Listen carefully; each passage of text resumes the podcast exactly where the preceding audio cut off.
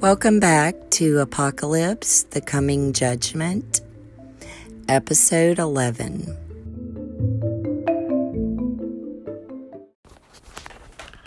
This is Dennis Laravia, and we're going to start on Episode 11 of Apocalypse, The Coming Judgment. As we go through this, I know you're going to realize that the judgments are becoming much more severe and fast-acting as we proceed. So what we'll do is we'll move from the 144,000 Hebrew Christians and go right on into the messages of the three angels. So we'll pick up there with Revelation chapter 14, verse 6, and read the rest of that chapter and then discuss that and go further as we have time today. In chapter 14 of Revelation, verse 6, then I saw another angel flying directly overhead with an eternal gospel to proclaim to those who dwell on earth, to every nation and tribe and language and people. And he said with a loud voice, fear God and give him glory, because the hour of his judgment has come, and worship him who made heaven and earth, the sea, and the springs of water. Another angel, a second, followed, saying, fallen, fallen is Babylon the Great, she who made all nations drink the wine of the passion of her sexual immorality. And another angel, a third, followed them, saying with a loud voice, if anyone worships the beast and its image and receives a mark on his forehead or on his hand, he also will drink the wine of God's wrath, poured full strength into the cup of his anger, and he will be tormented with fire and sulfur in the presence of the holy angels and in the presence of the Lamb. And the smoke of their torment goes up forever and ever, and they have no rest day or night, these worshippers of the beast and its image, and whoever receives the mark of its name. Here is a call for the endurance of the saints, those who keep the commandments of God and their faith in Jesus. And I heard a voice from heaven saying, write this, blessed are the dead who die in the Lord from now on. Blessed indeed, says the Spirit, that they may rest from their labors, for their deeds follow them. Then I looked, and behold, a white cloud, and seated on the cloud, one like a son of man, with a golden crown on his head, and a sharp sickle in his hand. And another angel came out of the temple, calling with a loud voice to him who sat on the cloud, put in your sickle and reap, for the hour to reap has come, for the harvest of the earth is fully ripe.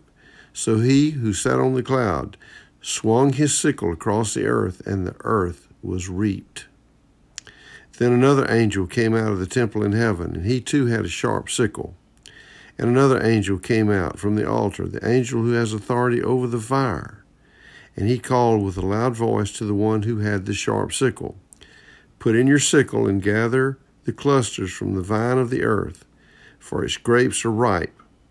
So the angel swung his sickle across the earth and gathered the grape harvest of the earth and threw it into the great winepress of the wrath of God.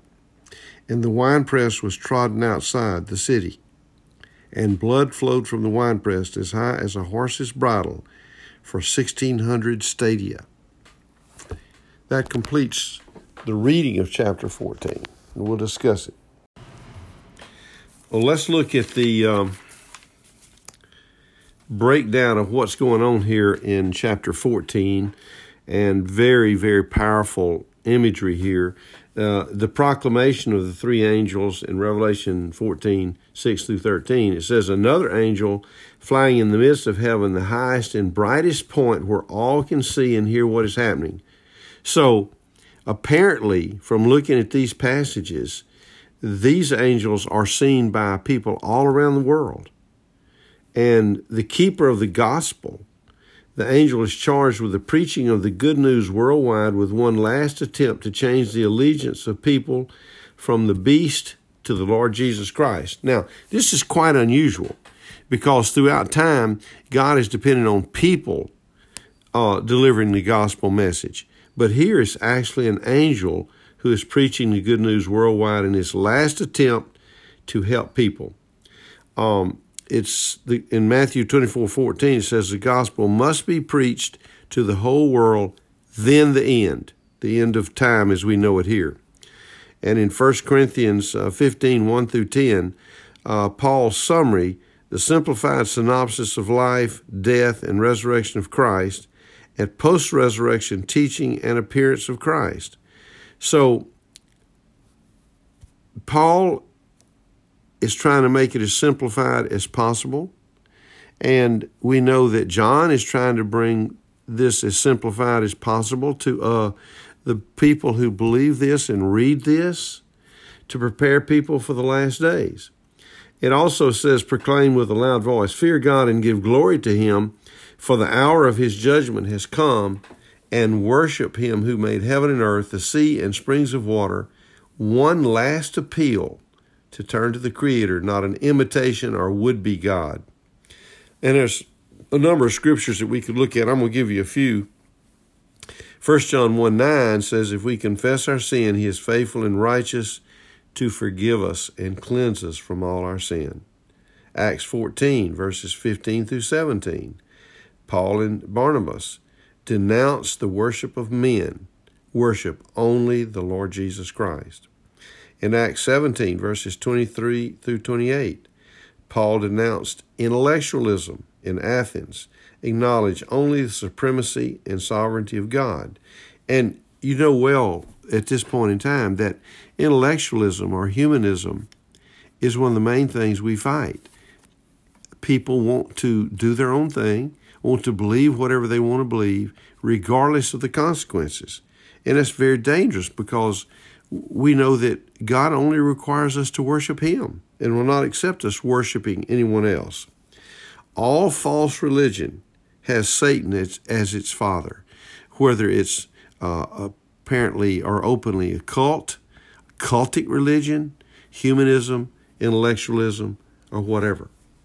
So the second angel here in chapter 14 proclaimed, Babylon is fallen, the great city, because she has made all nations drink of the wine of the wrath of her fornication. This is a reference to the collapse of the entire worldwide political, economic, and religious system or kingdom of the Antichrist. And we'll deal a little bit more with that in Revelation 16, verses 17-19. The original city of Babylon was the birthplace of idolatry.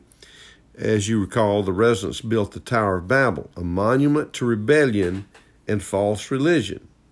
You can look at Genesis 11, verses 1-9, for God's answer on rebellion and false religion. And we know that that's when he stopped people from speaking one tongue and made many tongues. And the people left this Tower of Babel, which was the height of intellectualism and self-worship. The picture, wine of the wrath of her fornication, refers to the intoxication of the world promoted by the sensual, financial, and pleasurable approach to life pushed by worldwide Babylon, thus pushing people to idolatry and spiritual prostitution. And that's the religion that is truly the opiate of the people. Joseph Stalin said that religion is the opiate of the people. And false religion, that is probably true. It is the opiate of the people. People believe whatever they want to. And then we go into this third angel who proclaimed, if anyone worships the beast and his image and receives his mark on his forehead or on his hand, he himself shall also drink of the wine of the wrath of God, which is poured out full strength into the cup of his indignation. He shall be tormented with fire and brimstone in the presence of the holy angels and in the presence of the Lamb. The smoke of their torment ascends forever and ever, and they have no rest day or night. Whoever worships the beast and his image, and whoever receives the mark of his name. So under no circumstances should we ever want to worship the beast, his image, or receive the mark of the beast. The question has been thrown out, you know, as we approach these end times. Oh, what if you see that your family is starving to death and you cannot receive food without the mark of the beast? And I'm saying clearly from looking at the scriptures, it's much better for us to be resolved to the fact that death is a blessing for those who choose Christ. Because if you choose to take the mark of the beast to, quote, save your children from dying of hunger or your grandchildren from dying of hunger, then you have doomed yourself forever to be in torment, and probably the children and grandchildren too. So we don't want to go that route. The outpouring of God's wrath is obviously a well-thought-out plan of vengeance in God's perfect time to bring justice that only a righteous God can provide. We can look at some other verses for more background, and I'll give you some of those. Psalm 75, verse 8, talks about judgment on the wicked. Isaiah 51:17 says that God will judge evil. Jeremiah 25, verses 15 and 16, says that God will not tolerate the wicked forever, and he will judge them. Genesis 19, verses 24 through 25. God's judgment came down particularly on Sodom and Gomorrah and the other villages of that area because of their absolute refusal to honor God and to seek homosexuality and intellectualism as their religion. Isaiah 34, verses 8 through 10, talks about judgment on evil, particularly worldly choices and the rest of the world, particularly Edom in this case. The eternity of hell or the lake of fire is validated very significantly in chapter 14, and pretty scary. If you don't know Christ, I would certainly want to get to know him really quick after looking at this passage. Another set of scriptures that talks a little bit about judgment and punishment on evil on people who reject Christ. And you will talk to people, and they say, well, I haven't really received Christ, but I haven't rejected him. Well, if you haven't received Christ as your Lord and Savior, then you have rejected him. And whether you will have an opportunity to do that at some other time, I couldn't say. Matthew 3:12 talks about the separation of Christians from pagans. And pagan is anybody who rejects Christ as their Lord and Savior. Matthew 13, verses 41 and 42, talks about Jesus Christ's judgment on the lawless, and that's all who reject God's way. Not saying they couldn't be nice people here on earth, but if they reject Jesus Christ as their Lord and Savior in God's way, then they're pagans. Matthew 25, verse 41, talks about judgment on those who are disobedient to the Word of God. And that's people who, through intellectualism or humanism, reject God's Word as truth. Mark 9, verse 48, talks about the forever torment for those who disobey God. So I really, looking at this, is a very, very powerful message for us to give to our family and friends. Who would want to spend forever in torment? Just to say, I did my own thing here on earth. That's the real question I have. A fourth proclamation is a voice from heaven who said to John, write, blessed are the dead who die in the Lord from now on. And this is a special reward for those who endure all manners of difficulties on this earth, but who refuse to worship the beast and Satan. Validation from the Spirit, yes, that they may rest from their labors and their works will follow them. Another comment, the great attribute of the saints of God is to obey the Lord, keep his commandments, and abide in faith in Jesus Christ no matter what the challenge is. And that's probably as we live more and more the challenges we have today to turn aside from doing our own thing and seeking to please the world, but seeking to please only the Lord Jesus Christ. A reminder to us, look at this, always, always, always persevere. Romans 8, verses 31 through 39 talks about the love of Christ should encourage us to persevere. Philippians 1, verse 6 says, Christ finishes what he starts. Jeremiah 32, verse 40, Christ is faithful to those who are faithful to him. Matthew 24:13 talks about the absolute necessity of endurance or perseverance. John 6, verses 35 through 40 says that we should persevere in Christ.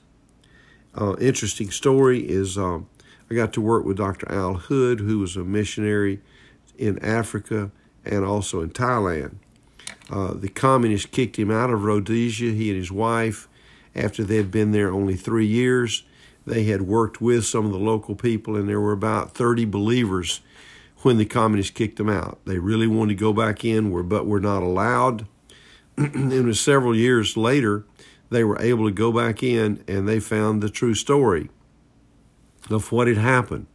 After they left, the Christians, and there were only about 30 there in Rhodesia where they left, continued to worship together, sing songs, study the Bible, encourage one another. The local commissar of the communism in that area said, "Why don't you do something to those people?" And so they jailed them. The jailer came back to the commissar and said, "These people are driving me crazy. They keep singing and are happy. The jailers are getting saved.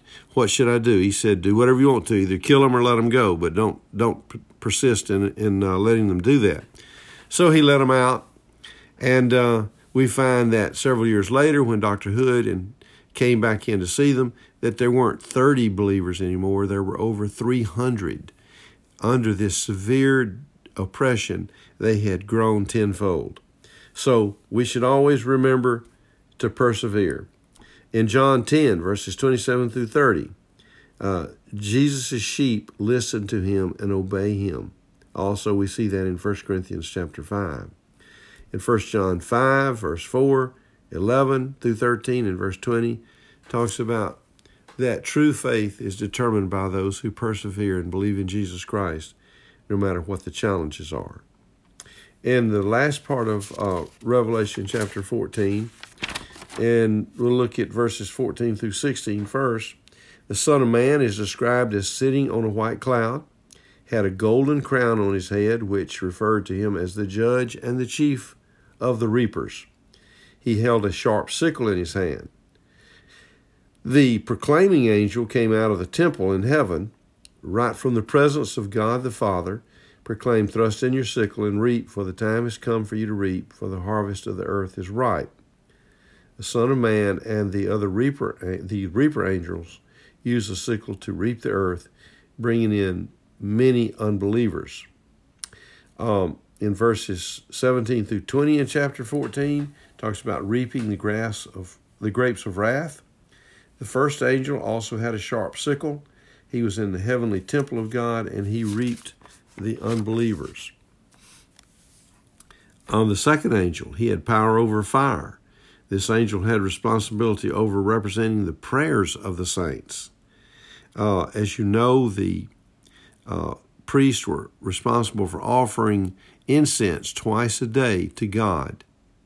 And this reference to the fire, over fire, refers to the fact that this angel is responding as God tells him because of the prayers of the saints. He is ensuring that the judgment is forthcoming to honor the faithful prayers of martyred saints in heaven. And he instructed the first angel to begin reaping also.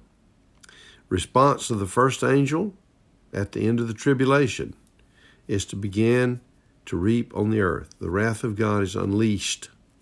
The winepress outside the city was overflowing with blood, up to the horses' bridles. So the blood was about 4 feet deep for over 184 miles, which is the approximate distance from Armageddon in the north of Palestine to Edom in the south. This great battle would rage across this huge area, and references to a huge bloodbath of the enemies of God who still live in the plain of Esdraelon. The carnage will be outside the city of Jerusalem, not inside, and to fulfill the prophecy in Zechariah chapter 14, verses 1 through 5. I've actually, by the grace of God, been able to see this plain. It's a wide plain, and this area will be where the Battle of Armageddon will take place. And let's look at some of the scriptures, because this is the last of the judgments on the people who have rejected Jesus Christ. In Isaiah 63, verses 2 and 3, says Jesus' robe is stained with the blood of the army of the Antichrist. In Lamentations 1, verse 15, Jesus crushes the army of Babylon, the final Antichrist armies. In Ezekiel 39, verses 8 through 16, it discusses the burning of the weapons, the 7 years of fuel, the 7 months to bury the armies of the Antichrist, and the beginning of the millennial reign. So this is predicted throughout the Old Testament and the New Testament. In Ezekiel 39, verses 17 through 20, it talks about the great feast of victory and that the animals and the birds will be eating the armies of the Antichrist. Joel 3, verses 12 through 17, talks about judgment and the readiness for the sickle to reap evil and produce God's judgment on all those who oppose him, who disobey him and refuse to receive Jesus Christ as Lord and Savior. Zechariah chapter 14, verse 1 through 15 says, Armageddon is on the plain of Esdraelon, the final part of the day of the Lord. So we can see that these are difficult times, and they're going to be more difficult. The Christians are going to have to endure many abuses, but they will be greatly rewarded. The people who have succumbed to the fornication of spiritual idolatry, who have followed the world, who received the mark of the beast, will be tormented forever. And, the question, people ask, well, what if God forgave and let people live and do what they wanted? Would that be just?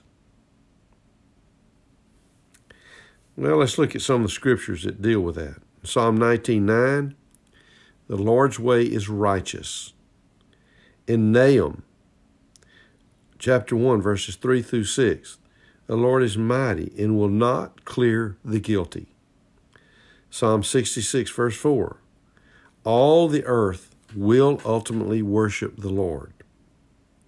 Isaiah 66, 23, all the earth will worship the Lord.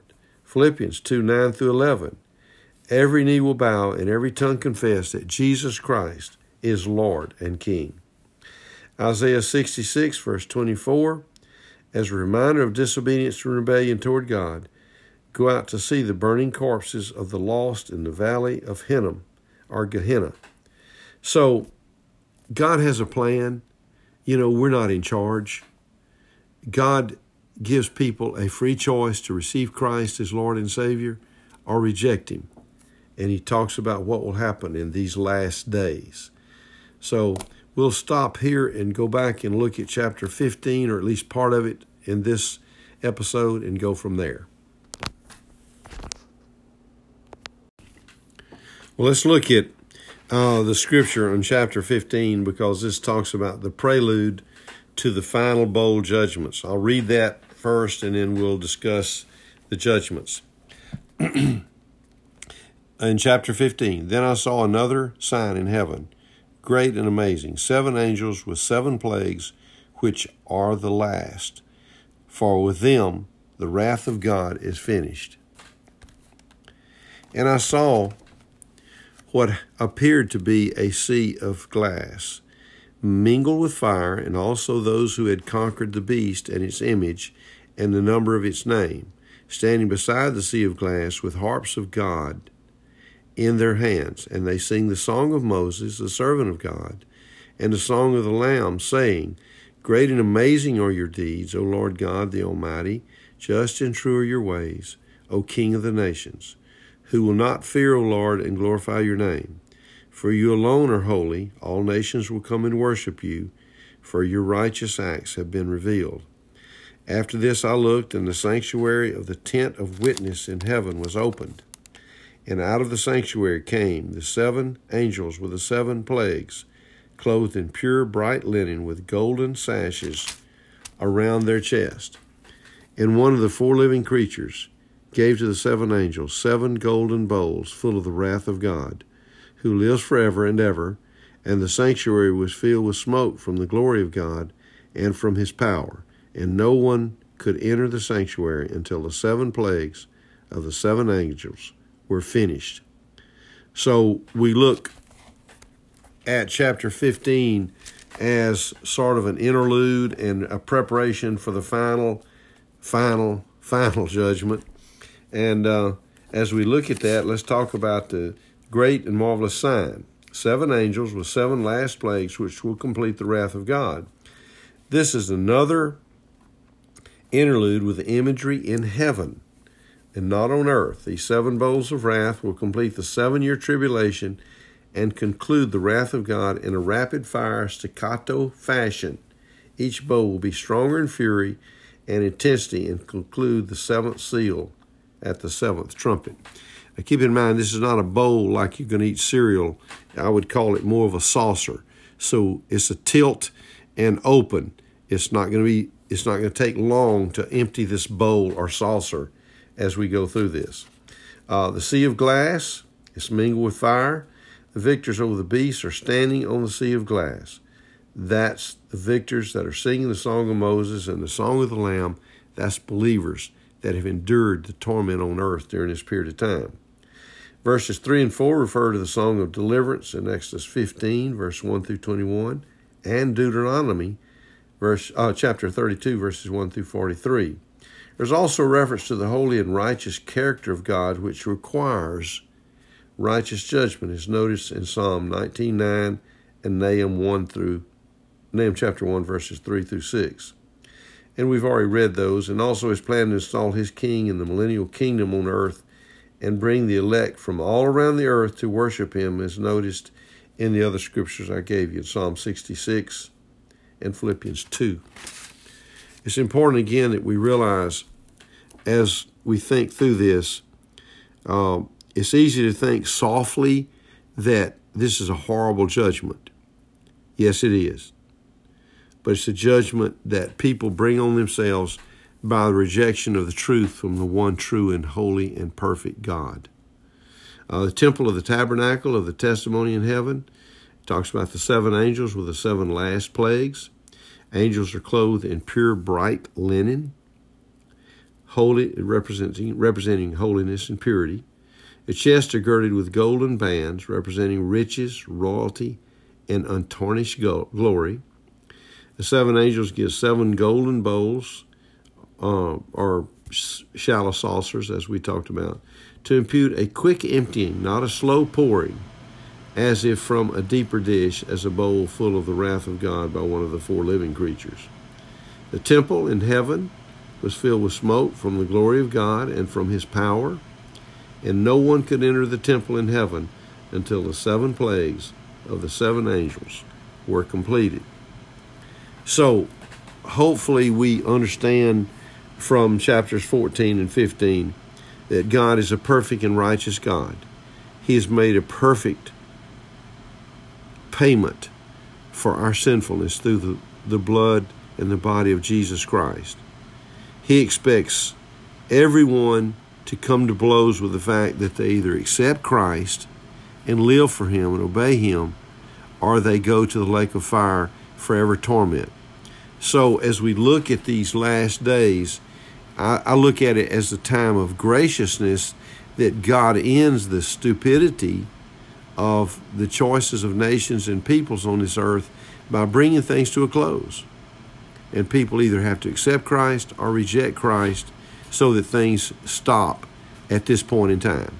Thank you. We'll move on with our next episode next time.